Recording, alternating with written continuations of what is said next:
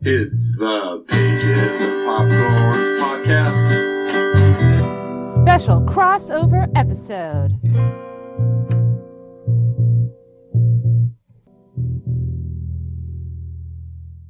Hello, I'm Matt, and this is Ghostthropology. Hello, I'm Kalia, and this is also the Pages and Popcorn podcast. Yes, once again, for a second year in a row, we bring you a Halloween special, the most feared thing of all, the crossover podcast. Dun, dun, dun. Yes, that's right. For those of you who don't know, Ghostthropology is a podcast that Matthew does where he talks about folklore and why it matters and why we care. And he tells a folklore story or ghost stories, and then he talks about the anthropological impact of them and basically, like I said, why we are fixated on them and what matters and what's interesting about them. And for those who are unaware, Kalia does the Pages and Popcorn podcast, a podcast in which she and a co host discuss a movie and the book that the movie was based on, compare and contrast, and discuss why some changes were made. That is correct. And so for today's crossover, we we had to try to find a folklore ghost story haunted something book that was then made into a movie. But here's here's the thing. Most of those are nonfiction and then are not made into movies, or it's a fictionalized book that's made into a movie, and then that's not really the folklore thing that Matthew, as the ghost anthropologist, does. So it's a little bit tricky to find something that would actually work. Last year, we did a book about a haunted house that I can't pronounce. The Amityville Horror. That's the one. And it was a fun episode. So this year, we decided to do something a little bit different. We decided to talk about John Keel's book, The Mothman Prophecy, and the film from 2002, loosely based on that book. The book and the film, however, are both fairly loosely based on actual folklore that developed in West Virginia in the 1960s. So that's what we're going to talk about today. But real quick, before we do that, I just want to remind you guys that you can find out about the Ghost Anthropology podcast and the Pages and Popcorn podcast at kmmamedia.com. You can support the show there. You can find a backlog of episodes for both shows there. All of the show notes are there. The email addresses for both shows are there. It's pages and popcorn podcast at gmail.com and the email for Ghost Anthropology Ghostthropology at gmail.com. it's a really cool place to check out again um, oh and this is halloween happy halloween and i know a lot of you are already starting to do your holiday shopping. We have a store at the kmma media website where you can buy ghost anthropology and pages and popcorn swag and support us and do your holiday shopping all in one place. So very excited about that. As an anthropologist, trained professional anthropologist, and therefore an expert on human culture and behavior, I can say with authority that the swag you can buy is the sort of thing that humans have sought for centuries. No, in fact, millennia. And you can have it now. You know, it's so true. In the days of yore, people were often walking around going, you know what I really want? I want a sticker that can double as a bookmark. Yeah, man. Well, you can buy stickers in our store. You can buy t shirts. You can buy the Ghostthropology security blanket if you are scared while you're listening to the Ghostthropology episodes. All sorts of fun things. So go check it out, kmmamedia.com. And now on with the show.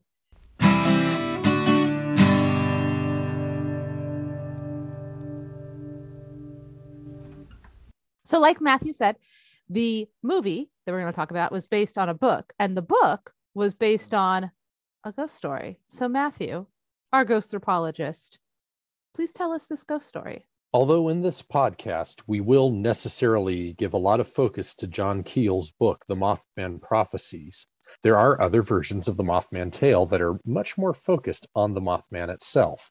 These stories are a mix of fact, speculation, and fiction, much like all good folklore. For the facts, in November of 1966, the Point Pleasant Register, the local newspaper in Point Pleasant, West Virginia, on the east bank of the Ohio River, ran a story with the headline Couple See Man Sized Bird, Creature, Something. The couples in question were riding in a car near the old munitions plant just outside of Point Pleasant when they saw a creature that appeared to be about six feet tall, or perhaps a bit taller, with wings, no feathers, and two large glowing red eyes. They sped away, and the thing took flight and followed them, keeping up with them even when they were speeding along the road at 100 miles per hour. They eventually got away, or else the creature stopped pursuing, and they told their tale to the police. And the next day, the story appeared in the newspaper. Over the next few days, several people reported seeing the creature. The sightings slowed down a bit after that, but continued for over a year through December of 1967. There is some variation in what people claim to see. Some said it had feathers, others said that it did not. Some claimed that it had a head, and others that the eyes were simply on top of the torso.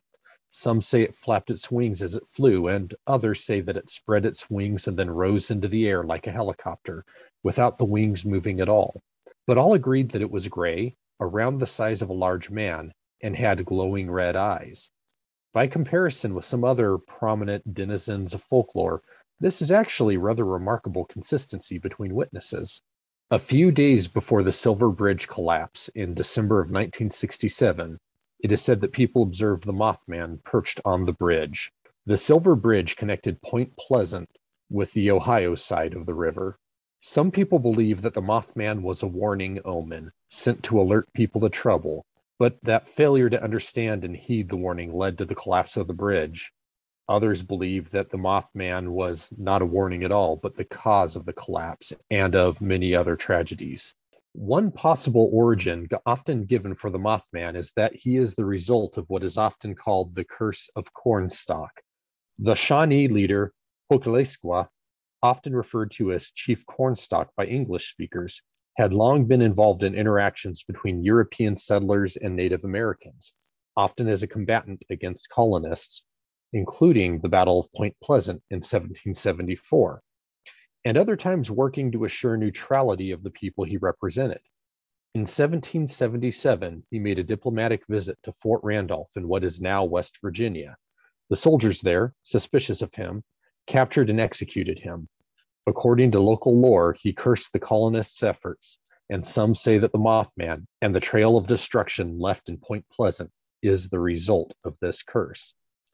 However, Dr. Emily Zarka, who works on PBS Digital's Storied series, tracked down the likely source of this story. The curse likely came from a school play written and performed in the 1930s and was later added to the Mothman tale. Although Mothman sightings died down in Point Pleasant after the bridge collapsed, Mothman sightings have continued throughout the world. A 2002 newspaper from the nation of Georgia, a former Soviet republic, claims that people observed the Mothman in the days prior to the 1999 bombing of an apartment building in Moscow. There are widely circulating claims that people saw the Mothman in and near Pripyat, the site of the Chernobyl nuclear reactor, in the days before the reactor exploded. And of course, there are those who claim they have spotted the Mothman in photos and video of the September 2001 attack on the World Trade Center. There was most recently a reported rash of sightings in Chicago in 2017, though no disaster is associated with them. Explanations for what the Mothman is run the gamut. Some, following John Keel, believe that the Mothman is a manifestation of some supernatural force that can take many forms. Others hold that the Mothman is a ghostly harbinger of doom, similar in some respects to the Banshee, but quieter and weirder. Some claim that it is a creature that resulted from experiments at a former high security military facility near Point Pleasant. Others hold that it is simply an as yet unidentified animal. More down to earth explanations hold that it is a bird, both barred owls and sandhill cranes being the most often cited examples, and both being present near Point Pleasant and that people simply didn't recognize it due to the time of night during the first sighting and a mix of poor night vision and priming to see something weird during subsequent sightings. There have even been people who claim it to have been the result of a local teenager in a Halloween costume scaring people on the outskirts of town. Personally, after doing a lot of reading over the years, my money is on the initial sightings being birds and later sightings being a mix of different things. But regardless, the Mothman has become a fixture of modern American folklore. So that's the original folklore the story. And from what I have read, the book that John Keel wrote was in part inspired by that. And then eventually, what he said was added into all of that folklore of the Mothman. So uh, he's going to do the book recap. Normally on Pages and Popcorn, I do both recaps, but since this is a crossover episode, we're changing it up a little bit. But before he does that, it's interesting to note, though, that as he's about to do the recap of this book, there's not a lot of Mothman in this book that's called the Mothman Prophecies. It's much more about, as you're about to hear, UFOs and Men in Black. So there's also not a lot of prophecy in the book called the Mothman Prophecies. In fact, I keep calling it the Mothman Chronicles by accident. It's in my notes as the Mothman Chronicles. I have referred to it as such to Matthew multiple times in the last week as we've been preparing for this. I, I think I'm getting confused with the Martian Chronicles. and because because and also because they're really there's not a whole lot of prophecy happening over here. But go ahead, Matthew. Give us a brief recap of the Mothman prophecy book. The Mothman Prophecy is an allegedly nonfiction book released in 1975 and detailing John Keel's experiences between November 1966 and December 1967, investigating a rash of UFO sightings and the appearance of a strange creature dubbed the Mothman. Keel is more interested in putting forth some ideas about UFO occupants than in telling a straightforward story. And the book does not really tell the story of Point Pleasant and the Mothman in a strict linear fashion, but rather that story is told in snippets during chapters in which Keel develops his larger thesis that UFOs are not spacecrafts from other planets, but rather are the newest manifestation of some other force or, or intelligence that exists alongside our own. In Keel's thinking, UFOs cryptids such as Bigfoot and, of course, the Mothman, demons, fairies, witches, vampires, and ghosts are all manifestations of the same earthly but inhuman source. Although Keel allows that the forces or entities might be manifestations created by mass belief and sustained by the human mind, he seems to favor the idea that they are something outside of humanity. To Keel, the purpose or intent of this outside force is unknown, possibly unknowable, but it probably does not have humanity's best interests in mind. More likely, we are either resources to be used or playthings from which to derive entertainment.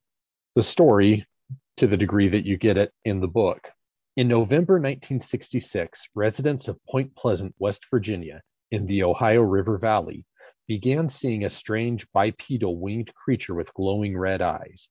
Dubbed the Mothman by newspapers, the creature was sighted throughout the region for the next year, often chasing vehicles. Alongside the appearance of the Mothman, UFOs were sighted routinely throughout the United States in this year, but were especially concentrated in the Ohio River Valley, and particularly in the vicinity of Point Pleasant. Homes near UFO flight paths or over which UFOs hovered would experience flying objects, mysterious voices, strange apparitions, and other manifestations of a haunted house for weeks or even months after the UFO passed over or by the house. Keel strongly suggests that ghosts and UFOs are related.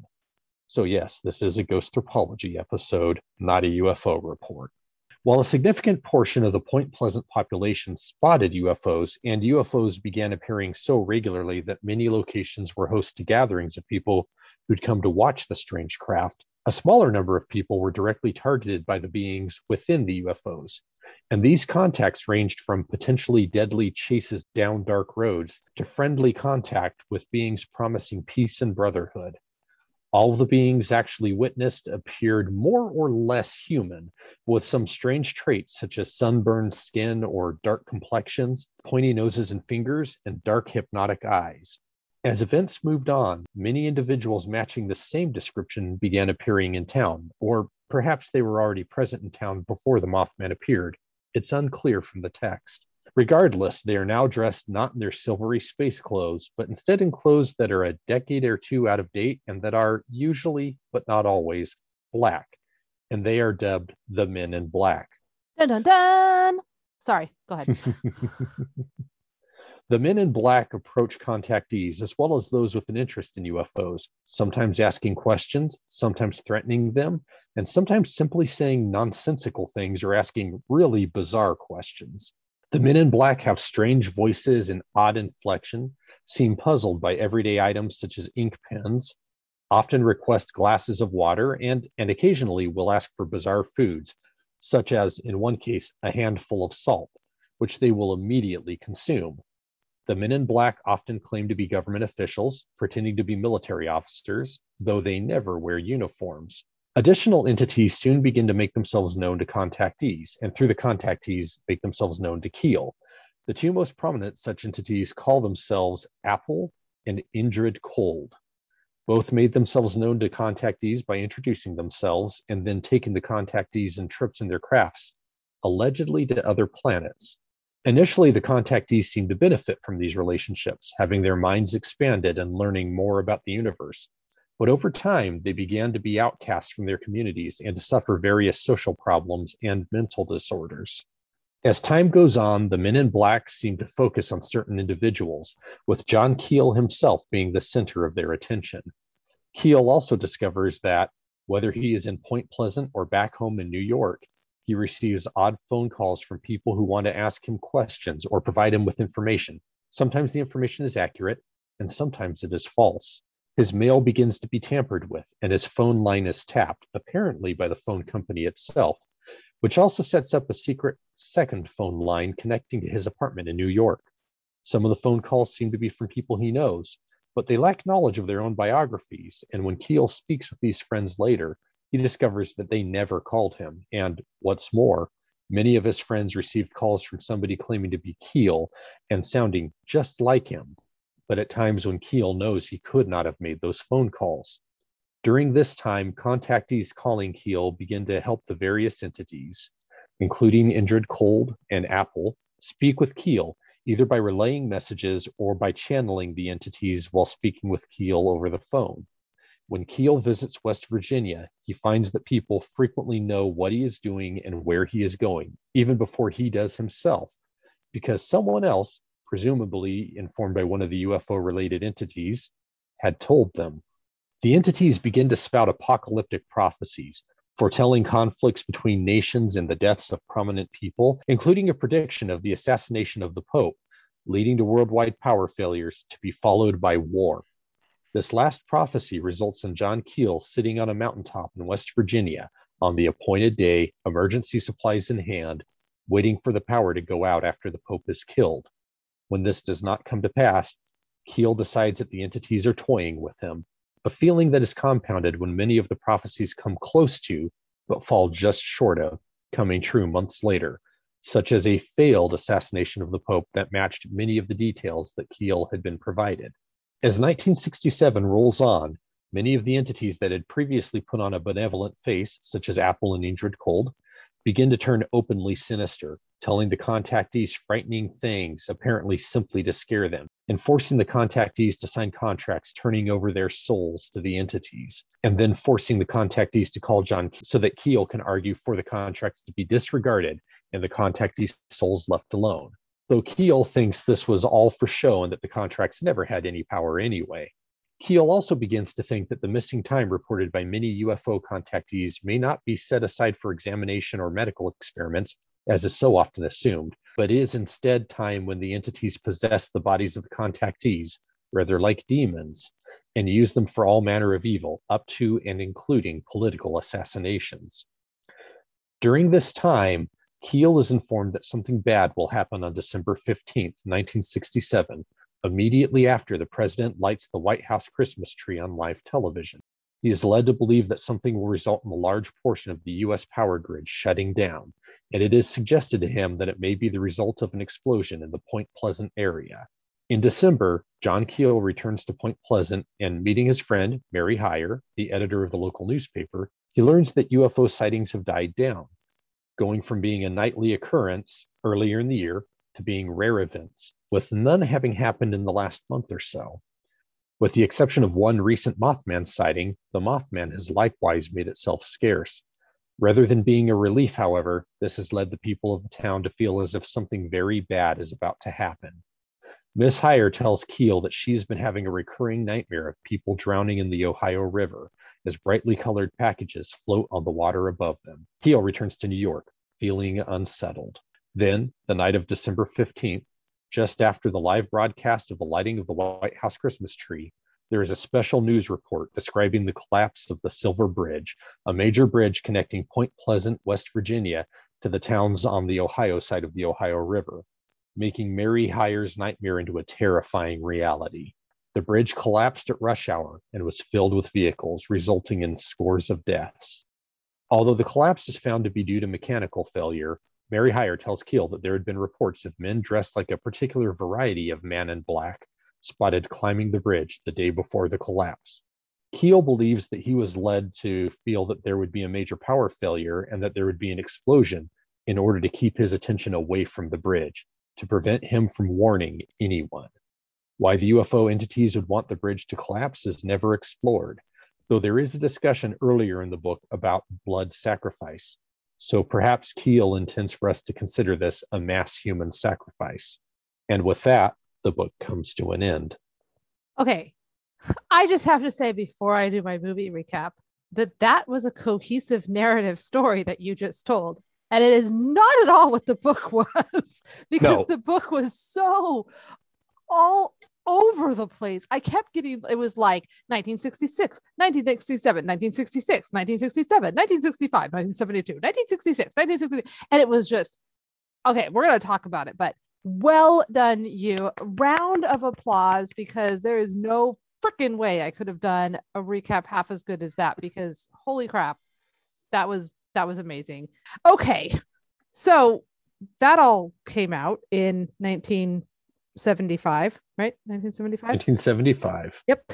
And in 2002, they decided to make this into a movie. So, The Mothman Prophecies is a 2002 American supernatural horror mystery film directed by Mark Pellington and starring Richard Gere and Laura Linney.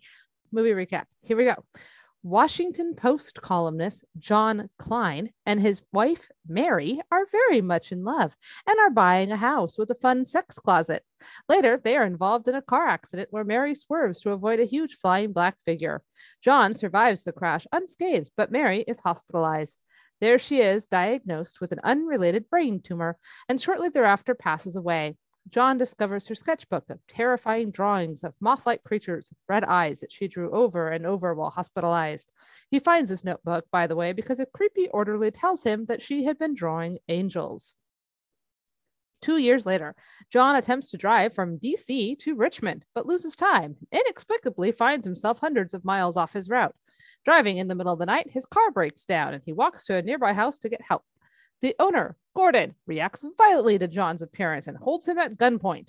Local police officer Connie Mills diffuses the situation while Gordon explains that this is the third consecutive night that John has knocked on his door at 2:30 a.m., asking to use the phone, of course. Connie and John try to make some sense of these events. John stays at a local motel and ponders how he ended up so far from his original destination. Where is he anyway? In Point Pleasant, by the way, on the border of West Virginia and Ohio, not at all close to Washington, D.C. or Richmond, Virginia. Officer Mills discloses to John that many strange things have been occurring the past few weeks and that people have reported seeing a large winged creature like a giant moth with red eyes.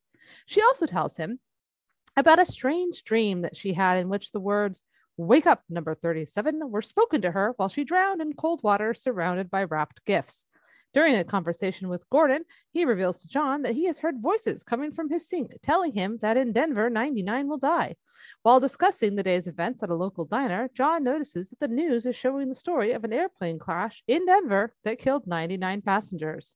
The next night, Gordon frantically explains that the voices in his head emanate from a being named Indrid Cold. Later on, Gordon calls John and says that he's standing next to Indrid Cold. While John keeps Cold on the line, Officer Mills runs off to check on Gordon. Cold gives John details about his life that only he knows, and John tests Cold with questions that only he could know if he were in the same room with him, like, Where's my watch? It's in your shoe under your bed. What is in my hand? Chapstick. John is convinced that Cold is a supernatural being. When Mills gets to Gordon's house, he says that he's been asleep and he didn't call John. This particular event escalates a string of supernatural calls to John's motel room from Cold. One tells him that there will be a great tragedy on the Ohio River. Later, John receives a cryptic call from Gordon and rushes to his home to check on him. He finds Gordon outside, dead from exposure, and he has been dead for hours. John becomes obsessed with the local legend, the Mothman, and arranges to meet an expert on the subject, Alexander Leek. Alexander explains the Mothman's nature. They are forever creatures who just are and always show up in visions just before great tragedies like Chernobyl, etc. He discourages John from becoming further involved. However, when John learns that the governor plans to tour a chemical plant located on the Ohio River the following day, he becomes convinced the tragedy will occur. Officer Mills and the governor ignore his warnings, and then, well, nothing happens during the tour. Soon after, John receives a mysterious letter that instructs him to await a call from his deceased wife Mary back in Georgetown on Christmas Eve at 12 noon. He returns home to wait for her call. On Christmas Eve, Officer Mills calls John to convince him to ignore the phone call from Mary, return to Point Pleasant, and join her and her family for their Christmas Eve dinner. She says he shouldn't be alone on that night as it's no way to be. Though anguished, John agrees. He starts to leave his house, and the phone rings. Distressed, he doesn't answer it, but even after it is unplugged and thrown across the room, it continues to ring. He runs away. He drives back to Point Pleasant. As John reaches the Silver Bridge, malfunctioning traffic lights cause traffic congestion on the entire bridge. As he walks onto the bridge to investigate, as you do, the bolts and supports of the bridge start to strain. The bridge comes apart, and John realizes that the prophesized tragedy on the Ohio River is about the bridge, not the power plant. As the bridge collapses, Officer Mills's car falls into the water. John jumps in after her and pulls her from the river to safety. As the two sit in the back of an ambulance, they're informed that 36 people have been killed. That makes Connie number 37 from her dream. Text appears that tells us that the cause of the bridge collapse was never fully determined. Although the Mothman has been sighted in other parts of the world, it was never again seen in Point Pleasant. And then the real credits roll and we're done. So uh, one thing I just looked this up actually because I kept it bugged me when we were watching the movie that he was coming from Washington D.C. to Point Pleasant and having to cross the bridge. I just pulled it up. He would have had to drive quite a way out of his way into Ohio and then south to end up on the side of the bridge that he was on at the end of the movie. So I have no idea what the hell he was doing. well, maybe he lost time. You know, that happened. Yes. Okay. One more note about my recap of the movie before we get into our discussion. The entire film is shot from weird angles, shot from above as if people are being watched around corners, through windows, around other things. There's also a lot of close ups of eyes and lights and just general over editing to create what I'm assuming they meant to be a scary, scary atmosphere. Yeah, there there are points where it was actually effective, and there are points where it just sort of left you rolling your eyes. I think it was over edited. Yeah, I would agree with that. It definitely okay. So there's there's a good couple of good things about this movie. One is that they don't really show you the Mothman. I think it's always scarier when you don't see the thing. Um, apparently, we only see it like a handful of times. I looked this up, and one of the times that you see it is in like this jump scare uh, mirror, like in a bathroom mirror. He slams it shut, and you like it's half a second, and it's like a scary thing. It looks like a face. And at that point, he thinks he's being haunted by his dead wife. So you, you almost think it's his dead wife, you know, face, but it's not. It's the Mothman. There were definitely a couple of good things with the editing, you know, to that made it eerie and disjointed, not disjointed, but um, unsettling. It definitely made Mhm. it unsettling as you are watching it. But like I said, I feel like it was overused because there was never a normal angle or shot. It was always stylized and kind of overwrought and it kind of went beyond camp and into cringe for Yeah. me Yeah, I, I would agree with that. There, another thing is a frequent kind of visual motif in the film was glowing red dots, always in pairs, which makes sense because the Mothman had glowing red eyes allegedly, and so of course you're going to have you know that show up. But it was there so constantly that it became distracting rather than being a thing that you could kind of notice and might be a little unnerving. It just began to get kind of comical. yeah like i said eerie but then excessive so Yeah. And I would say that that's true of a lot of what was in the film, which is really a bit of a shame because I think that in some ways it was a fairly effective, just sort of creepy supernatural horror movie. But there were things that the filmmakers did that just kind of could yank you out of it a little too easily. Well, I, I mean, okay, so horror is not my genre, as you know, as you all Mhm. know. But yes, I mean, the eeriness was effective, but it was so ridiculous. I know some people think that this was very effective. It wasn't actually very scary to me. There was a couple of startle moments, and it definitely was creepy. But because we never really understood what the whole like, okay, here's the thing: there's the Mothman, and then there's Indrid, who is a Mothman, is not a Mothman. In in the book, there's this discussion that there's the Mothman and the UFOs and the Men in Black, and they're all connected, and this is how. But in the movie, we never got any of that connection, and there was no real UFO stuff. It was just there's the Mothman, but there's also Indrid Cold, who can talk to people. So, but and it kind of almost implied that he was the Mothman, that like the Mothman had a name, but also like they didn't really care about humans, but they're also here to kind of freak us out. Like it was so confusing. And if you don't understand somebody's motivation, then you don't understand why you should or shouldn't be scared. Right. And so like then the movie had to add in this whole thing about the dead wife so we could have an almost cliche overwrought ghost thing about the wife calling and is it going to be her on the phone and is it her that he saw and is in the mirror and like looking at her picture and the close-ups of the eyes and like so in one way he's definitely just being haunted by potentially the ghost of his wife and that could have been its own movie but then you Mhm. throw in all this mothman crap and then you throw in the Indrid Cold guy and then you throw in that like somebody had a prophetic dream and then you fucking destroy a bridge for no reason like it was just all over the place and then like there was no end or resolution it just was like yep that happened the end and we don't see how the people are dealing with it which was really frustrating because fear and post-traumatic stress is a really big thing and this almost got there. It was like here's this guy who has lost his wife and he's dealing with the stress and he's dealing with grief and how he's like obsessed about something else and who wouldn't become potentially obsessed with trying to understand something that is unexplained when your wife was taken from you in this like bizarre accident but then she also had a brain tumor. Like that's just oh my gosh you know it's out of it's just it's hard to even imagine right? He even says that you're driving down the road and suddenly like the universe looks at you points at you and then like your whole life gets fucked right? So like i totally understand why he like kind of descends into this obsessive thing and then why the haunting is really powerful. But then there's no it doesn't go. And i'm not saying it has to get tied up with a bow. He doesn't have to marry the you know the connie mills or like live happily ever after or have like a cathartic come to jesus moment. But like there should be something that happens after the fucking bridge goes down. Also the bridge coming down was really fucking scary. So that was probably the the best part of the movie. Not the best but like it was very compelling. It was because bridges are scary and i'm scared of bridges already so, So, there.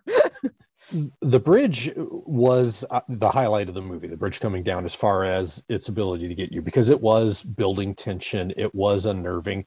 Um, the thing i mentioned earlier with the glowing red dots well as you see cars falling into the river and you see their tail lights uh, shining up through the water it was a, a genuinely powerful image. I don't have the same problem you do with the fact that they don't carry on with anything after that I actually kind of like the fact that they're really vague as to what everything is. I do think that they um, th- there's a phrase that gets repeated by the supernatural entities, whether it be the ghost of his wife or um, Indrid Cold or something else, which is, "I'll see you in time. She'll see you in time. You'll see me in time." It's always you're going to see X in time, and that gets repeated but only by the supernatural things, which I think implies that they're all the same thing. and So- also that they're they're able to time travel maybe or that they don't really understand our concept of time the way we you know have a concept of time which- in the if it, I that might be where they were starting with it because certainly the book discusses that. but in the film i didn't get the impression that it had anything to do with time other than it was a way of saying yeah that'll happen later but i have a vocal tick which is you will see it in time or like a translation because English Yeah. is not my first language.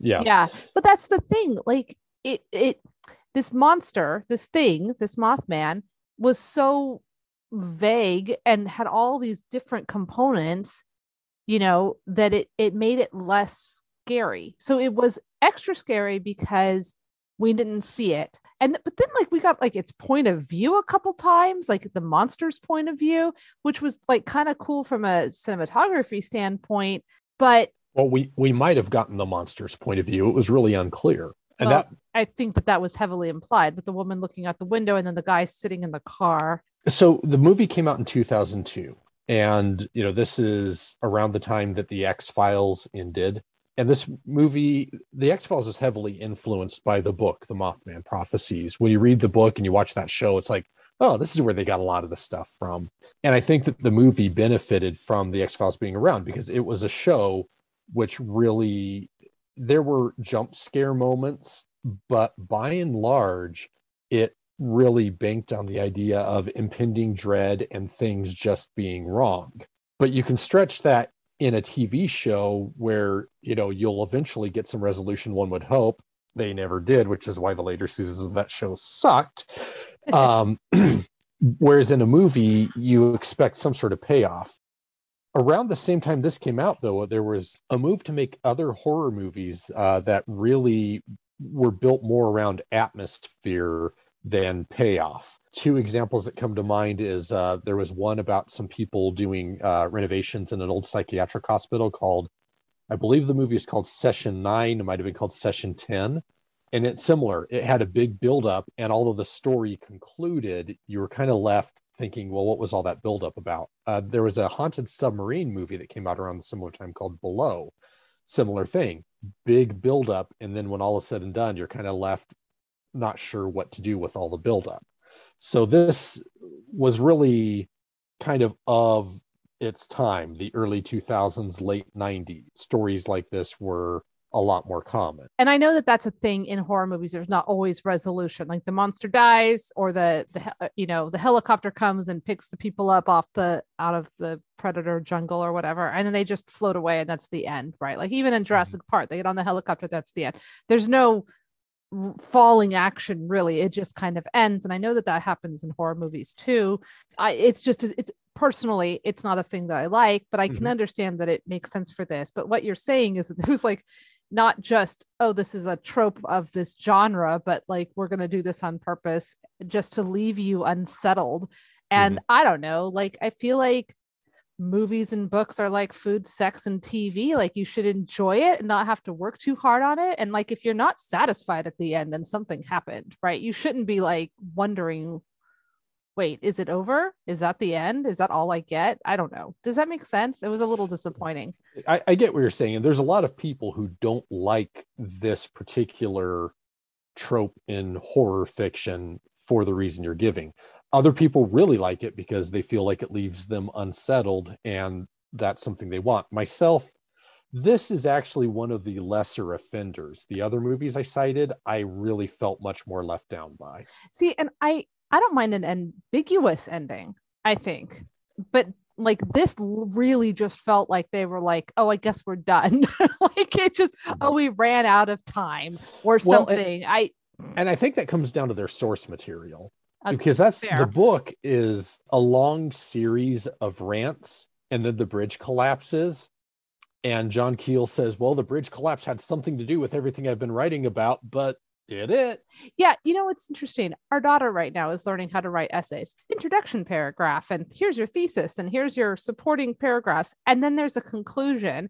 And earlier today, when she was writing an opinion essay about cats, she was like, "Why do I have to have a conclusion? They can just can't they just read my introduction paragraph?" And I was like, "Well, you you have to end it. You have to kind of wrap it all up and remind people and like restate your thesis and you know all of those things." And that's what happened in this book he didn't have a conclusion. He's like banking on the fact that you paid enough attention all the way through that you understand what he's either like implying, you know what I'm trying to get to. But I, I, and then like, there's and there's an afterword which almost gets there, uh, but I really felt like he needed to. And it's not like he wrote this and it came out in 1972. It came out in 1975. He had time to write a conclusion. Where's your conclusion, John? Yeah. So let's talk about the book. I hated this book. Skipping right to the end, are I you? I know. I'm sorry. No patience for this. I'll have a bit more to say about the book when we get to the end. When you do the was it worth your time? I'm going to say there are ways in which it might be worth certain people's times, but I hated this book. yeah, I am not one of those people. I really didn't like the way he arranged the story that and it's not that I need everything to be in chronological order. I consider myself fairly well read. I understand time shifts. I'm okay with flashbacks. I'm cool with a narrative that moves around. But the way he did it was just so disjointed. And then it literally was just it it, you know how if you just get too much of something it stops meaning anything? Yeah. and you know it's like too many different radio stations coming at you at the same time. Everything just becomes noise and you can't even parse out the different radio station or the different songs or people talking in a room or whatever it is. This was that because it was like these people saw a UFO, these people saw a UFO, these people saw a UFO, these people saw a UFO, and all the stories started to repeat and they all started to meld together Mhm. and it was like one big cacophony of yeah okay a bunch of weird shit happened. But here's the thing i couldn't tell if that was intentional like so many things that they all start to blend together and you just have like this growing sense of oh my god i'm just i'm drowning in these stories. Or if it was that he's a bad writer and that it just he only had one anecdote but just different characters in the same anecdote. You know somebody saw it at one o'clock in the morning the next person had a different name and it was at two o'clock in the morning So but everything else was the same you know I think I can answer that. okay There's a term that you, you hear used a lot amongst people who spend time debating science and pseudoscience. And this term is the Gish Gallop. okay And it's named after Duane Gish, who is an Australian fundamentalist Christian creationist who likes to try to debate scientists about evolution, you know, trying to prove evolution is all wrong and that creationist, creationism is the only thing that makes sense. And he's developed this debating approach where he will just spout out a whole lot of stuff, most of which is complete nonsense. But then he'll insist that you have to refute every single point he said, or you're wrong and creationism must be true. And it's an effective bit of rhetoric with a lot of audiences. And reading this book, I felt like it was that where John Keel was just shoot, you know, blasting us with all kinds of details with sort of a, yeah, maybe some of this isn't true, but can you prove none of it is? You know, and you can do that at a high, such a high volume that you know eventually you just get overwhelmed and buried. I think he was trying to overwhelm his readers' critical faculties. yeah. No that makes sense. I i think i told you i was on i think it's page three. Is it page three? I don't have the book because we are sharing a copy and i don't know where it is right now but like i think it's page three where he's like here's this little anecdote blah blah blah blah blah blah and then he's like as you know people can bend spoons with their brains. And you know telekinetics is a real thing. And then he just keeps going. And i'm like hold the phone. Wait a minute. What? But like you're not going to try to convince me of that. You're just starting from a place that we've all agreed that psychics are real telekinesis is real like and then there's more things later on that he just kind of sprinkles in and i know that you probably took exception there was a couple like just factual it was like so it like people have only been here for this many I- I- years or, yeah, like I'd like to actually discuss that a little bit. okay yeah because but my point is that that just it it lends itself to what you're saying is that he just keeps going and going on this on this snowball rolling down a hill and you can't stop it because it just keeps going and he just assumes you're agreeing with him and because he never stops monologuing which is what i'm doing right now you can never like jump in and be like hold on you have to prove what you're saying you can't just say it but yes i know you want to talk about the details of that Yeah. So if you heard my recap of the book and you think, oh, that sounds like a good, creepy, you know, interesting read, I had to actually go in and pick out the points and then arrange them in order in order to give you that narrative. Yeah, it's quite. That's not the way the book. The book is the equivalent of being stuck at the party with the guy who wants to tell you everything you never asked about Bitcoin and won't shut up, except he's talking about supernatural things and not Bitcoin. But it's exactly the same effect. Have you ever had a conversation with somebody who is ADD, ADHD, who is trying to tell you a very convoluted story about a bunch of people you've never met? Because that's what this is, because there's Mhm. all the side tangents, you know, and you just have to wait it out. You have to just wait because eventually you'll get back to your main. I, most of my friends are ADD or ADHD. I'm very like, I'm used to this now. You just wait and they'll eventually circle back to like the main point but there's going to be 27 different tangents and if they mention somebody's name they're going to have to tell you how they know them and how you might know them oh from that one thing that you were at oh and that at that one thing and then it just goes and goes and goes that was this book Yeah, that's it. That, yeah. So the book does have some structure. It's not a complete amorphous mess, although it feels that It's way at pretty times. close but the first few chapters of the book are kind of setting the stage in terms not of what happens specifically in the Ohio Valley, but to try to tell you that John Keel is a well researched, well read person who you should trust. The problem is a lot of what he says is just factually wrong. And even in 1975, these things were known to be wrong. He appeals in the first couple of chapters and then at various points throughout the book to anthropology and archaeology quite a bit. And since I'm an archaeologist, I take some professional uh, umbrage with this. So I'm going to just kind of unload here. okay Okay, so first off, early on, he claims that the mound sites in the Ohio Valley and then, you know, broadly throughout the Midwest and southeastern US are the sites of frequent UFO reports, which uh, that might be true. I don't know. But then he says that they are 8,000 plus years old and therefore predate the presence of humans in North America. Okay, he wrote this in 1975.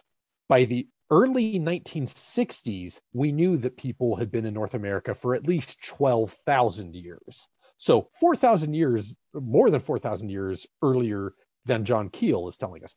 And this wasn't a secret. This wasn't hidden in academic journals. There were television shows about this. National Geographic wrote about it all the time.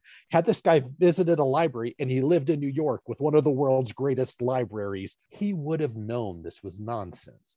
I don't know if he didn't know and didn't care to look it up or if that just fit the story he was telling. So that's what he was going to go with. The other thing is the mound builder sites are not 8,000 plus years old. The oldest dates to around 5,500 years old. So again, just factually wrong. He also claims that the building of the mound sites was beyond the capabilities of Native Americans because they were laid out with mathematical precision. You may recognize this as the basic argument behind almost every ancient aliens claim. It's racist nonsense. In the late 19th century, so almost a full hundred years before John Keel wrote this book, the Smithsonian sponsored a series of excavations that proved through artifactual evidence that these mounds were in fact built by Native Americans. So he has no excuse. This is something that's proven. You'll notice if you pay attention to claims like this, uh, whether it comes from John Keel or from Ancient Aliens TV shows or others, for some reason, it's always, you know, this impressive thing that people in North America or, in, you know, in Asia or in Africa built could not have been built without the help of aliens. But the Roman Colosseum, yeah, that's totally humans, white humans so yeah it's it's racist. It's based on some 19th century ideas that you know these indians are not advanced enough to build these things but it's been proven untrue over and over and over again. They were built by native americans.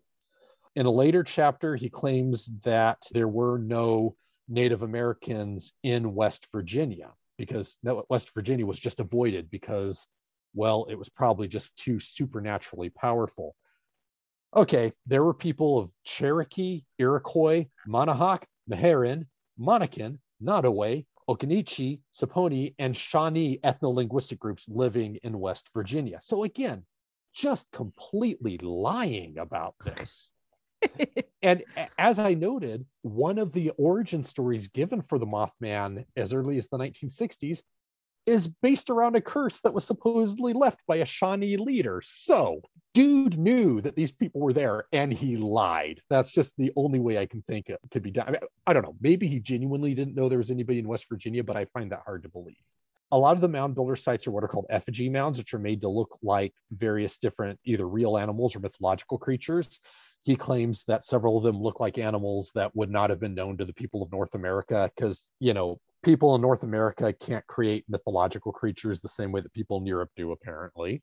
But then he also talks about how these things can only really be appreciated if seen from above, which means they must have been made for somebody looking down on them from above. And he's clearly trying to say it's the creatures or whatever it is in UFOs that's looking at them. Okay, so I got two things to say about this. The first is European cathedrals were built in the shape of a crucifix, and you can only appreciate that from above. So clearly, European cathedrals were built to appeal to aliens. The other thing is, let's say that really you did need to be above to really appreciate these things. Where was this taking place? The Ohio River Valley. You know what's on the sides of valleys? Hills. You know what you can do from hills? You can look down at things on the valley floor. So, I mean, just it's racist, it's poorly thought out, and it's dumb. I just want to. I mean, I know you have a very long laundry list, but I I, just I've got, just got one more thing. Oh, okay. Go ahead.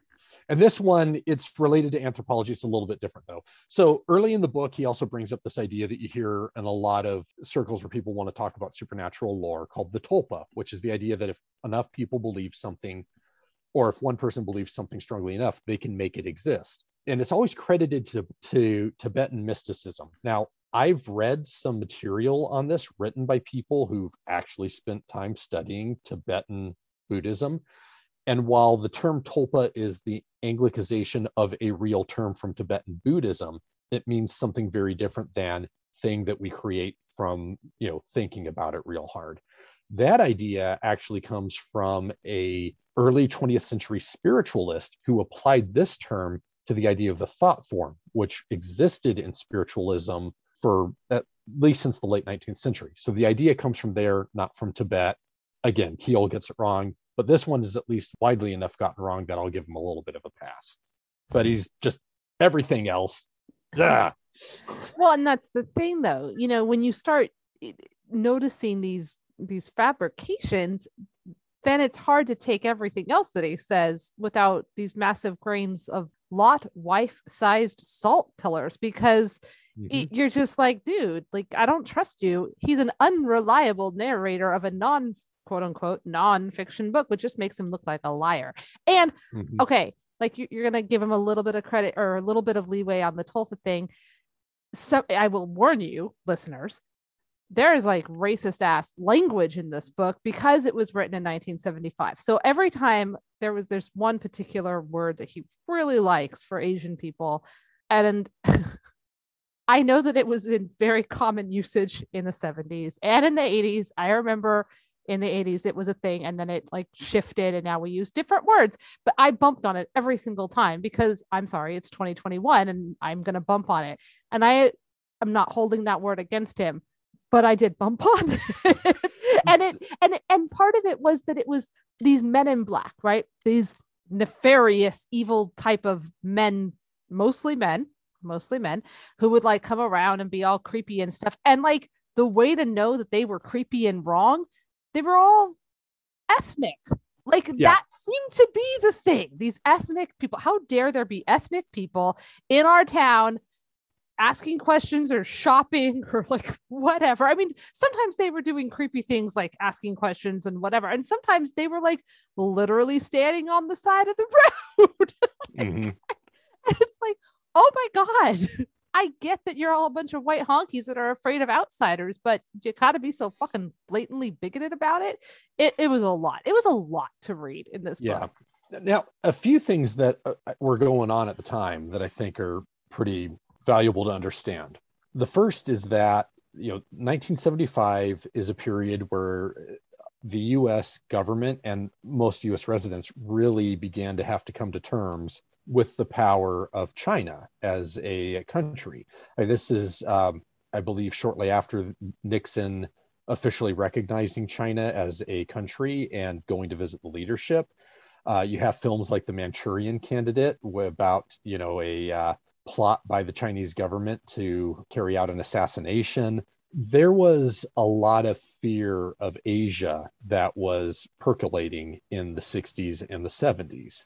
And so it's not too terribly surprising that the men in black are frequently described as looking Asian because, frankly, I think that's what John Keel was afraid of. Well, and it's interesting to me, though, that when they would have phone calls and it would be like there was this voice and it was talking too fast and it was speaking some other language the language that people often said it sounded like they were speaking spanish mm-hmm. i don't mm-hmm. speak spanish so i couldn't understand they were talking so fast and confusing it sounded like spanish and again like okay ohio river valley west virginia asian looking men in black but speaking spanish on the phones i think yeah exactly it's right. people it's... were afraid of and what they don't know and anything different is foreign anything different is alien. One other thing that was happening in the mid 70s, Vietnam War's winding down, and we're beginning to bring a lot of people from Southeast Asia into the US because if they stayed in Southeast Asia, they'd be killed for helping the US military.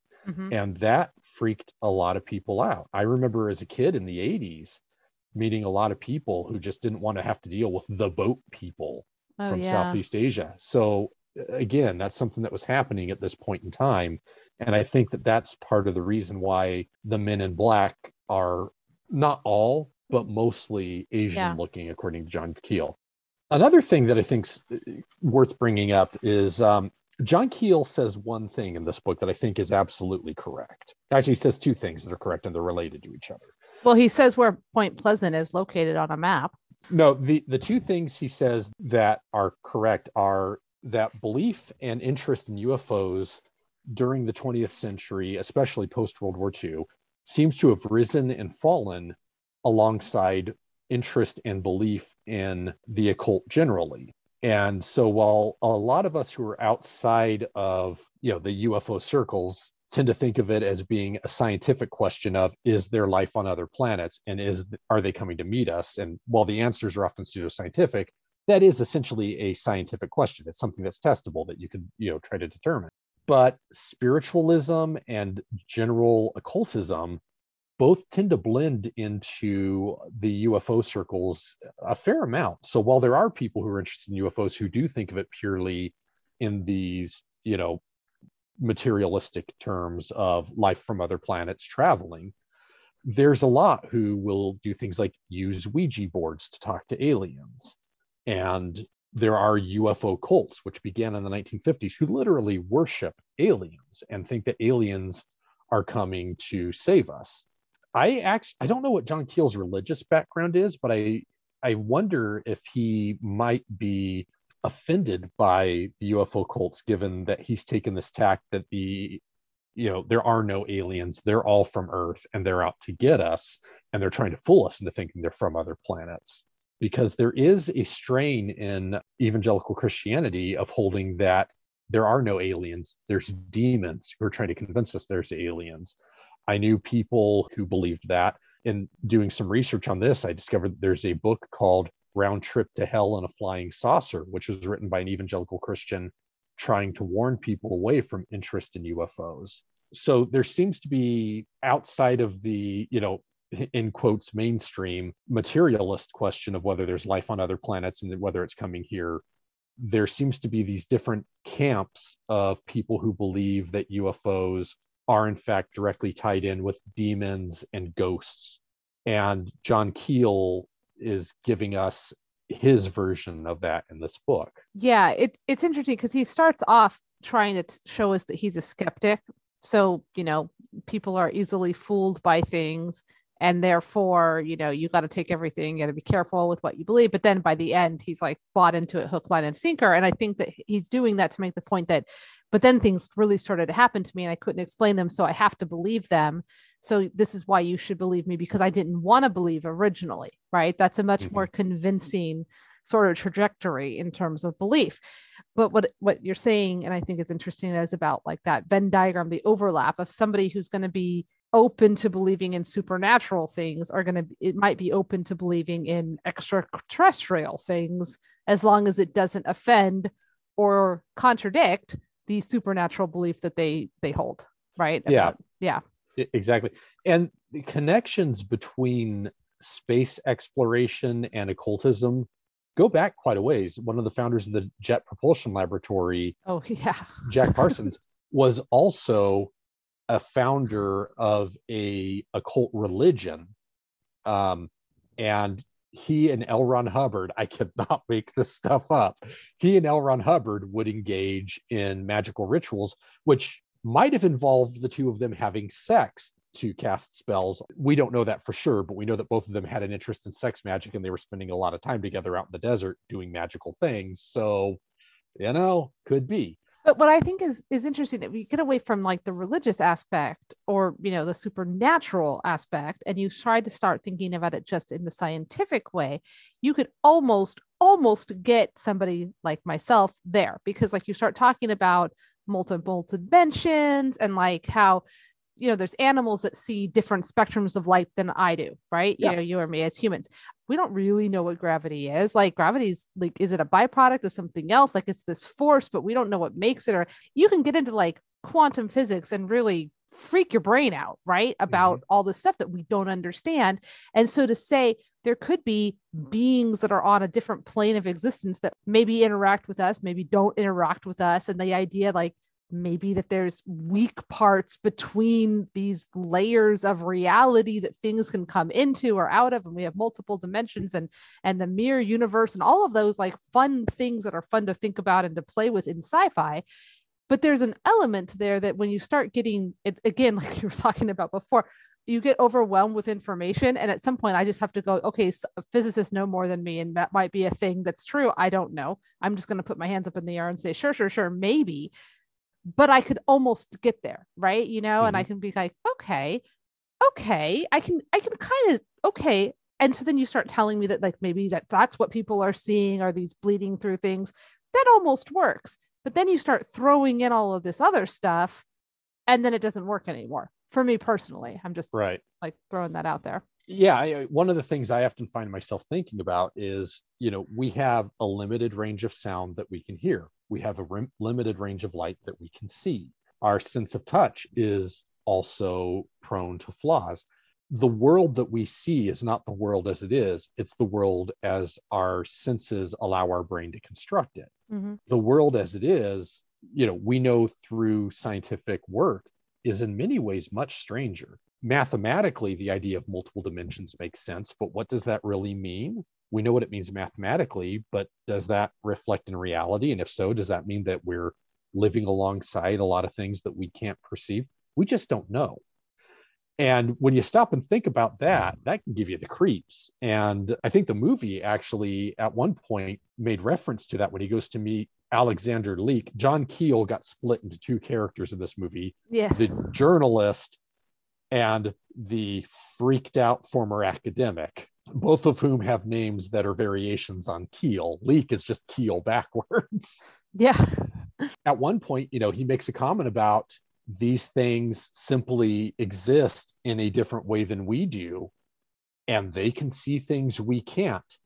And it- I think one one line in the movie I actually quite liked, I thought was quite creepy, is you noticed them and they noticed you noticing them.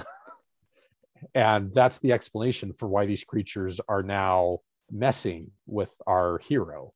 Right. Well, he also says, Have you ever tried to explain math to a cockroach? Like you're in the same reality, but you experience reality so different that you can't even really communicate to one another.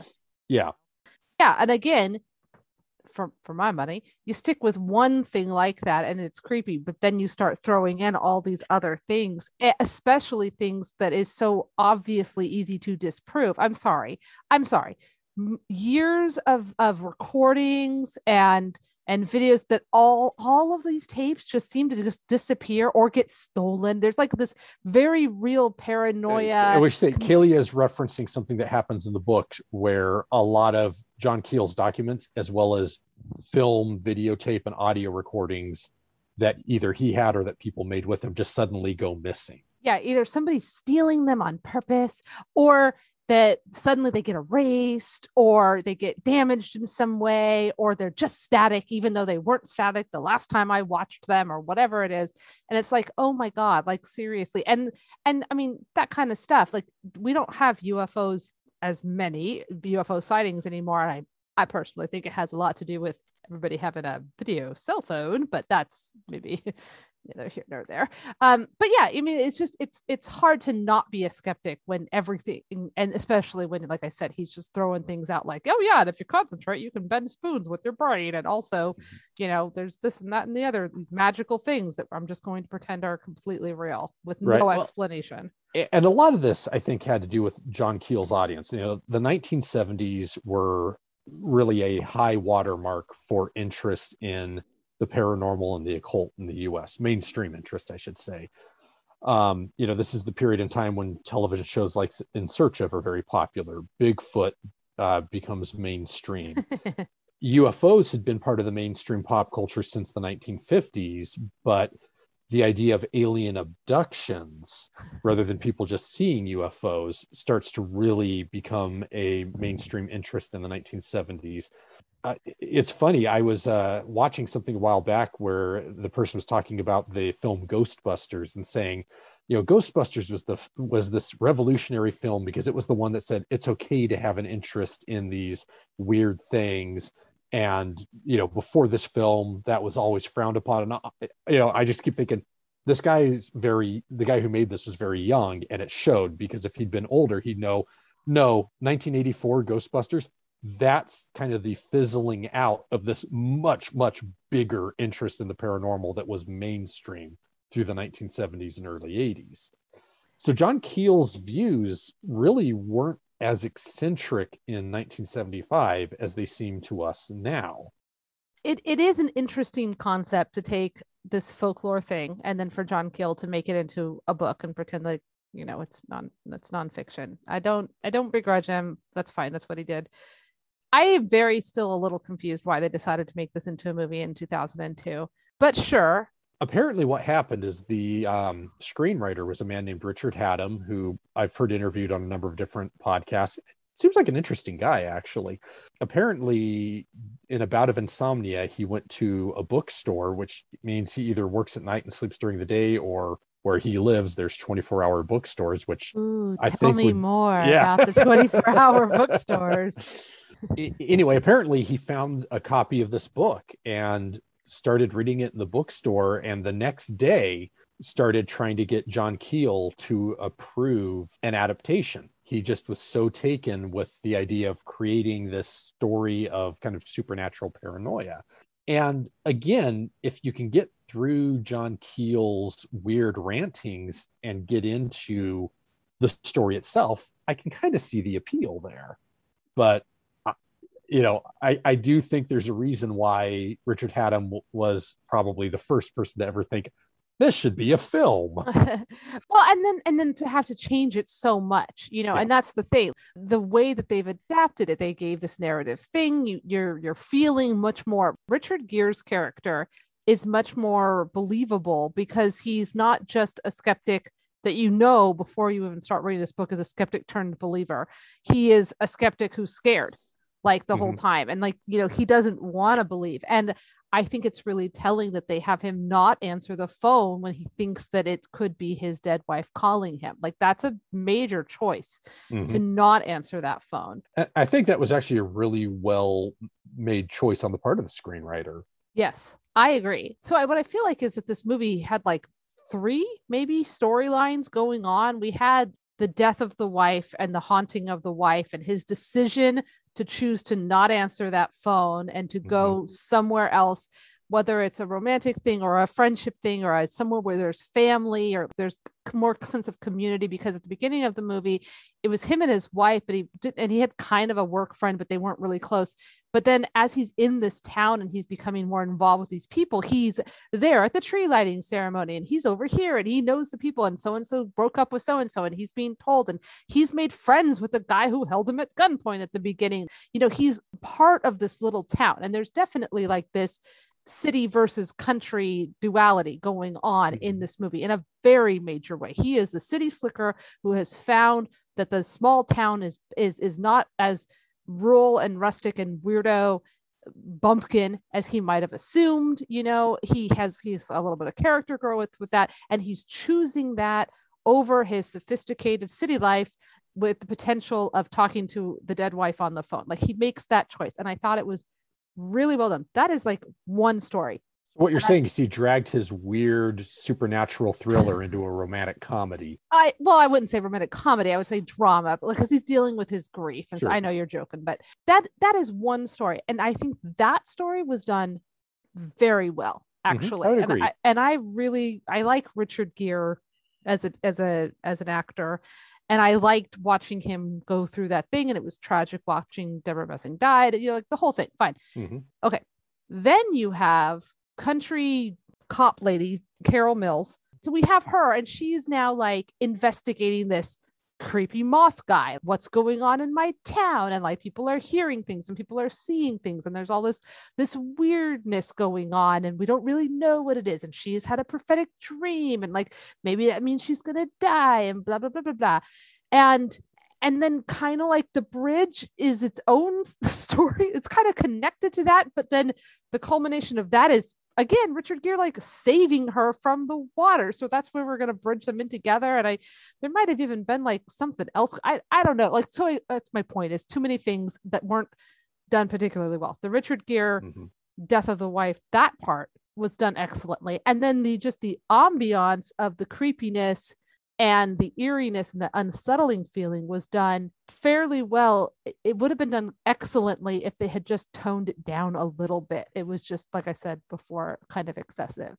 It sucks because it could have been so much, so much more, so much more scary, I think, or more meaningful if we'd been Mhm. allowed to actually sit with some of those like human things. Because, yeah, monsters are monsters but the reason we read books and watch movies and tv and whatever is is human connection. And so you want to see how humans deal with stuff and how a human deals with a with an alien or a mind reader is not an experience that we're all going to have but how humans deal with loss and trying to uh, accept that loss is something that we do have to deal with. So and and I'm sorry, but having the mind reader guy like know that you're holding chapstick in your hand is just it just takes it out. Like I love that he was like, I'm gonna trick this. I'm gonna put my watch in my shoe and shove my shoe under the bed, you know, and like so like I get that, but I'm sorry, chapstick. They, that was the thing. What's in my hand? Chapstick. No, no, no, no. Yeah, it's it- just it- silly. it's conceptually funny, but there's just no scary way to say the term chapstick. And I had to wonder if that was not product placement, right? It could be. It literally showed the tube, right? Yeah. Well, the thing is that right up until you hear the creature say chapstick, it was actually a pretty creepy scene. And then Yes. it's chapstick, and it's like, okay, I'm trying not to And laugh you guys, that part's in the preview. Okay. Like in the preview, it says chapstick. And so you're like, okay, so this is this is the okay, this is where we're going with this. But yeah. Yeah, but yeah, one of the things that's interesting to me is that I, I think the book's a product of its time, the film's a product of its time, and I think that the things that were cut out, some of it was changed simply to create a coherent narrative so you could understand what was happening. hmm But some of it was responding to the world, you know, as it as it is at the time. So, you know, a lot of the kind of UFO paranoia that Keel, Keel writes about is, I think, tied into the anxieties of the time. World's becoming much more technological and dependent on electricity. Power outages become scary in a way that it wouldn't have been to people in the 1930s. hmm All of these uh, creatures look Asian. well, people are really afraid of Asia and of Asians at this point in time. The idea that these creatures are brainwashing people into thinking that they're their friends. Well, the 1970s was a time when people were really worried about cults. You take the movie made in 2002, and you know what are the things that we tend to be really worried about now? Well there's the idea that you know stranger danger right? This idea that um, people we don't know could come in and do us harm. Well the mothman kind of serves that purpose. The question of are our leaders or the people we trust leading us in the right direction? I mean this is post 9-11 it's something that people are thinking about. Indrid Cold comes with promises seems to tell the truth and then leads uh, one of the characters to literally die of the cold. So Indrid Cold is apparently well named. You see the police not able to actually manage whatever weirdness is happening. So there's this sort of distrust of institutions that was pretty prominent in the early 2000s. So I, I think that both speak to the worries of the time when they were put out there I think that the book is much more of a time capsule of the weird ass worries of the 1970s than the film is a time capsule of the weird ass worries of the early 2000s, but it is what it is. Agreed. So, one thing that comes up a lot in the books is the idea that these creatures, whatever they are, need blood. They might need death, they definitely seem to need blood. So, cattle mutilations, dog mutilations comes up a lot those get tied into UFOs. They also get tied into cults. So again, it's a place where UFOs and fears of the occult come together. Keel at one point says that UFOs seem to have this weird ability to find women when they're menstruating, and he ties that in. Again, he's already demonstrated that he just makes shit up when he's going on about the archaeological stuff. So I'm not inclined to believe that he actually has ever seen a pattern like that, but maybe there's one. I don't know. And because I just did interview with the vampire. And because I'm a Buffy fan, when you talk about it being blood and it had to be all about the blood, I immediately thought of this Spike quote, and I'm going to read it to you because I can, because this is my podcast. Why blood? Someone asks. Why couldn't it be like, you know, a lymph ritual or something? Why does it have to be a blood ritual? And this vampire says, because it's always got to be blood. Blood is life. Why do you think we eat it? And what keeps you going, makes you warm, makes you hard, makes you other than dead. Of course it's blood. A good, a good quote. It's all about the blood. Yep. All about the blood, about the blood. Keep pumping. Blood all is symbolically the... important to humans. Always has been. Yes. Did you know? All right. So time for trivia. Yes.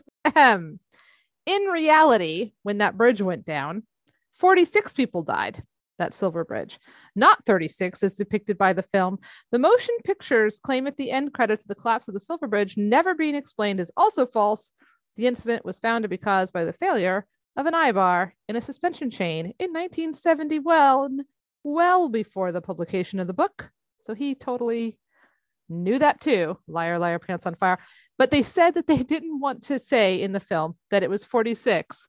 So they said 36 because that's less tragic. And I I don't know, maybe maybe maybe I'm callous, but it doesn't feel like it's a huge difference. I feel like if you right. change 400 to 103, that's a big change, but from 46 to 36, okay. Here's a fun thing though. They decided to say 36. Okay.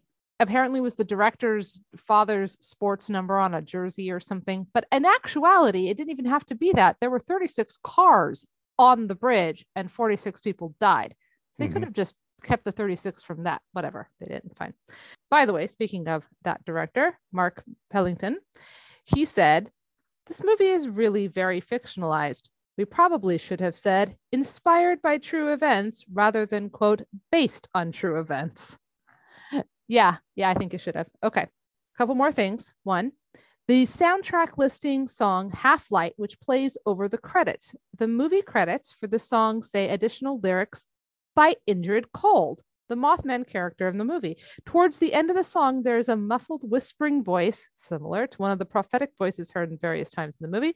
The voice continues just past the end of the song into the end of the credits, but the words are indiscernible.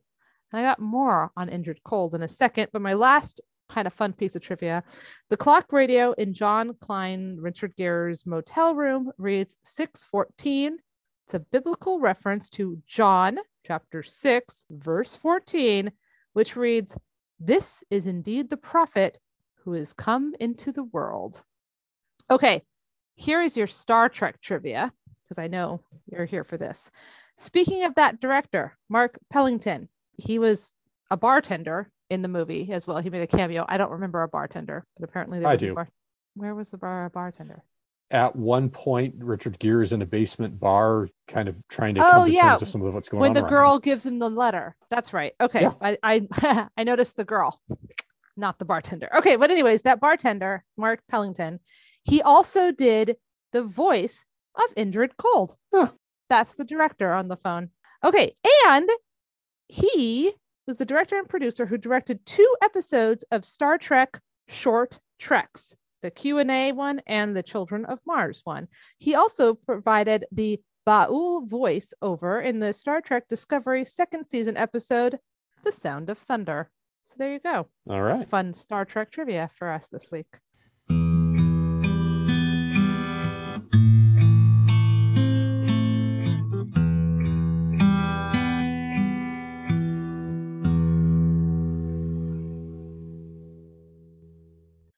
Okay, Matthew, it is time. I think I feel like we've kind of answered it, so we'll we'll just make our sum ups short and sweet because holy smokes, we've been talking for a while. But was this book worth your time? Was this movie worth your time? The book is worth the time of anybody who is interested in the development of supernatural folklore as a case study. If you want to read something enjoyable or you want to read something coherent, don't bother. It is terribly written and full of factual inaccuracies. It's just a terrible book. The film, I enjoyed it well enough. I'd say that if you want something creepy and you're not too demanding, it's worth it. If it happens to be on TV and you're just channel surfing, stop and watch it. You might enjoy it. But uh, I will say that there's a reason why we didn't end up with a Mothman cinematic universe. Fair. Yes. Okay. I I mostly agree with you. I the book I would say it, it was not worth my time. Uh, because it's not the kind of nonfiction that I like. I like my nonfiction to be clearly nonfiction and to teach me something interesting about the world. And I like my fiction to make sense as fiction. So I, I did not like the writing style. I did not like the lack of atmosphere. I didn't like or care about any of the characters. I found John Keel to be unreliable in all the worst ways, not in a fun, is he drunk and maybe not remembering who actually did the murder kind of unreliable way, but like in a this guy's like lying to me and either thinks I'm too stupid or whatever to care. I, I just no, I was profoundly uninteresting personally. Again, like Matthew said, if you're like, hey, I wonder what people were reading in the late 70s about UFOs and and what were the the formative books of the people involved in this, that, and the other, then by all means. But then it's a research thing, not just like a fun book. And there might even be other versions out there that or other things that might answer that question in a better way. I don't know. It's not my thing. The movie, I okay. I was going to ask you this at the beginning. I don't know if I've seen this movie before. I feel like I have, but then I that I can't really remember it. So I think either I watched it and it was so long ago, like maybe in the theater, but I also might have fallen asleep because I used to do that a lot, especially when we would go see movies or watch them at night. So it was fine. It was creepy. It was eerie. I definitely think that there's good things about the direction. And Pellington did Arlington Road right before this one or right after. I think it was right before. That movie is really well done too. Like, okay, the direction is good. It was just a little over edited for me. And again, I like I said before, I think that the the the grief story and the tragedy of the wife, like that was really good. Not in the book, but a lot of it, I was just kind of like, okay, this is this is we're just we're just here now, and I was bored. And you shouldn't be bored watching a scary movie. It shouldn't it shouldn't bore you. But I was lit- I was bored. And Mm. then I felt like there wasn't enough of a payoff. I will say that the bridge coming down was scary. There was a couple of jump scares. There was a couple of intense moments. There was definitely the atmosphere was there. And uh, Matthew, you even said this bridge coming down was a lot like the Bay Bridge in the 89 earthquake. Yeah, And I, I definitely found myself thinking back on watching footage of the Bay Bridge during the 89 earthquake, and it was that made this even more frightening Right, for me than I think it would have been otherwise. I personally don't like bridges to begin with. I don't like overpasses. so that was that was a little scary. Although I again, because it's a movie, we had to get Richard Gere out of the car so he could run around on the bridge and yell at people. And I just I don't I don't know. Like mm, fine, whatever. And then he has to jump in somehow when all the other cars and cement and things are falling and somehow he can do a purple swan dive purple swan dive, perfect swan dive into the water to save the one person, none of the other people, but this one person. I just, I, and also, I don't know if you caught it, but his gloves were on in some of those shots and then not on in other shots, which is like a weird continuity thing. But if it's noticeable, it takes me out. So I don't know. It was over edited. It was, it was okay. I would say there's probably other better, scarier things. But if you're a film studies major or you just really want to learn how, you know, about direction and stuff. I should go look up and see if Arlington Road is based on a book because that was really good. You know, one thing about the movie, it just occurred to me now, is that a lot of the vehicles that uh, were seen, not all of them, a lot of them were per, you know modern vehicles as of 2002 when the film was made, but there was a lot of fairly prominently displayed vehicles from the 1960s and 1970s, which I am assuming was a callback to when events happened and the book was written. But just something I noticed when we were watching. I don't know. Oh, one one little fun thing that I just I just have to read to you is that Roger Ebert of the Chicago Sun Times, as you know, he gave this movie two stars out of four. He called it unfocused, but praised the direction. I almost used this beginning of Roger Ebert's review as my the beginning of my recap of the movie because this is how his review starts. Richard Gere stars as a Washington Post reporter named John Klein, who is so happily married to Debra Messing that when they agree to buy a new house, they decide to test the floor of a closet for lovemaking purposes, to the surprise of the real estate agent who walks in on them. If there's one thing you demand in a real estate agent, it's the good judgment to leave a closet door closed when you hear the unmistakable sounds of coitus coming from behind it. Furthermore, Gere is 53. He's in great shape. But to make love at 53 on the floor of a closet with a real estate agent lurking about is, I submit, not based on a true story. it it does make me wonder though uh, is that something you're supposed to do because when we bought our house we did not test the closet and i feel like we did something wrong now I mean, to be fair, I also didn't die in a car accident the very next day. So maybe we did something profoundly correct. oh so what you're saying is that it contrary to what the alexander Leek says it's not that you noticed them and they noticed you noticing them it's that they saw you getting busy in the closet and then they decided to fuck up your life What a closet with a magical light. Okay, you walk Oh, into the that had a bedroom. moth floating around around it. Yes. Okay. Of Yeah. course. Right. Because the moth, the mo- you know, this is what happened. I I have it figured out. So they walk into this this room, this bedroom. They turn on a switch, and a light in a closet across the room turns on. So they walk into this closet. They close the door behind them, and now suddenly there's a pull chain. They pull the pull chain, so now the light has gone off. Right. Okay. Yep. Then the real estate agent comes in, hears them having sex in this closet in the dark turns that original light on out there. So now the light in their closet has come on, and now the moth is fuzzing around and they're all frustrated. I think that the moth is just pissed because it was hiking a nap.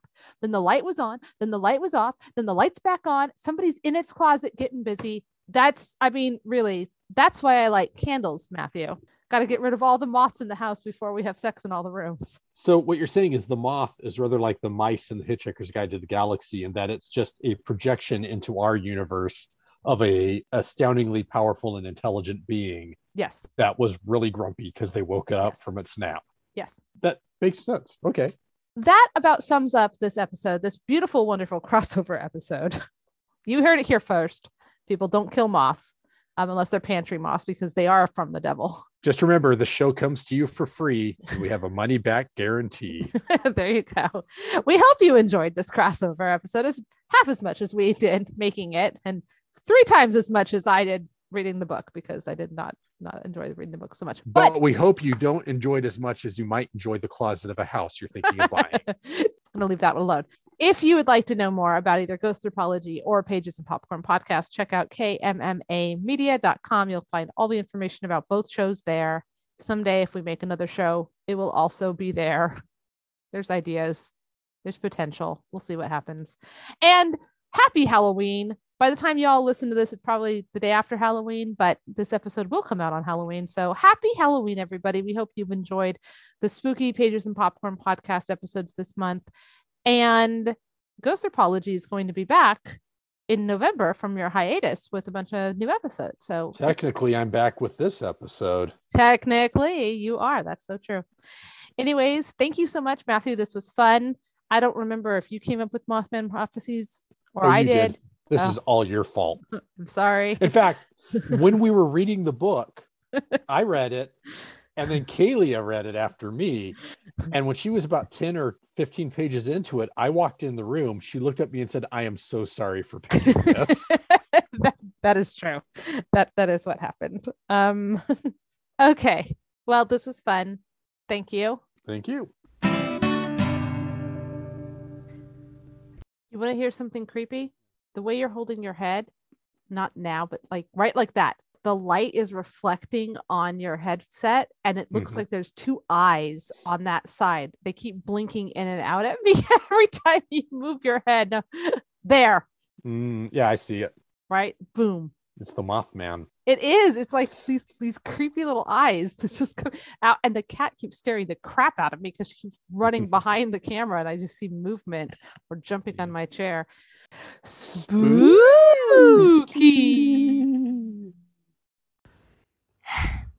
That's not how you say it.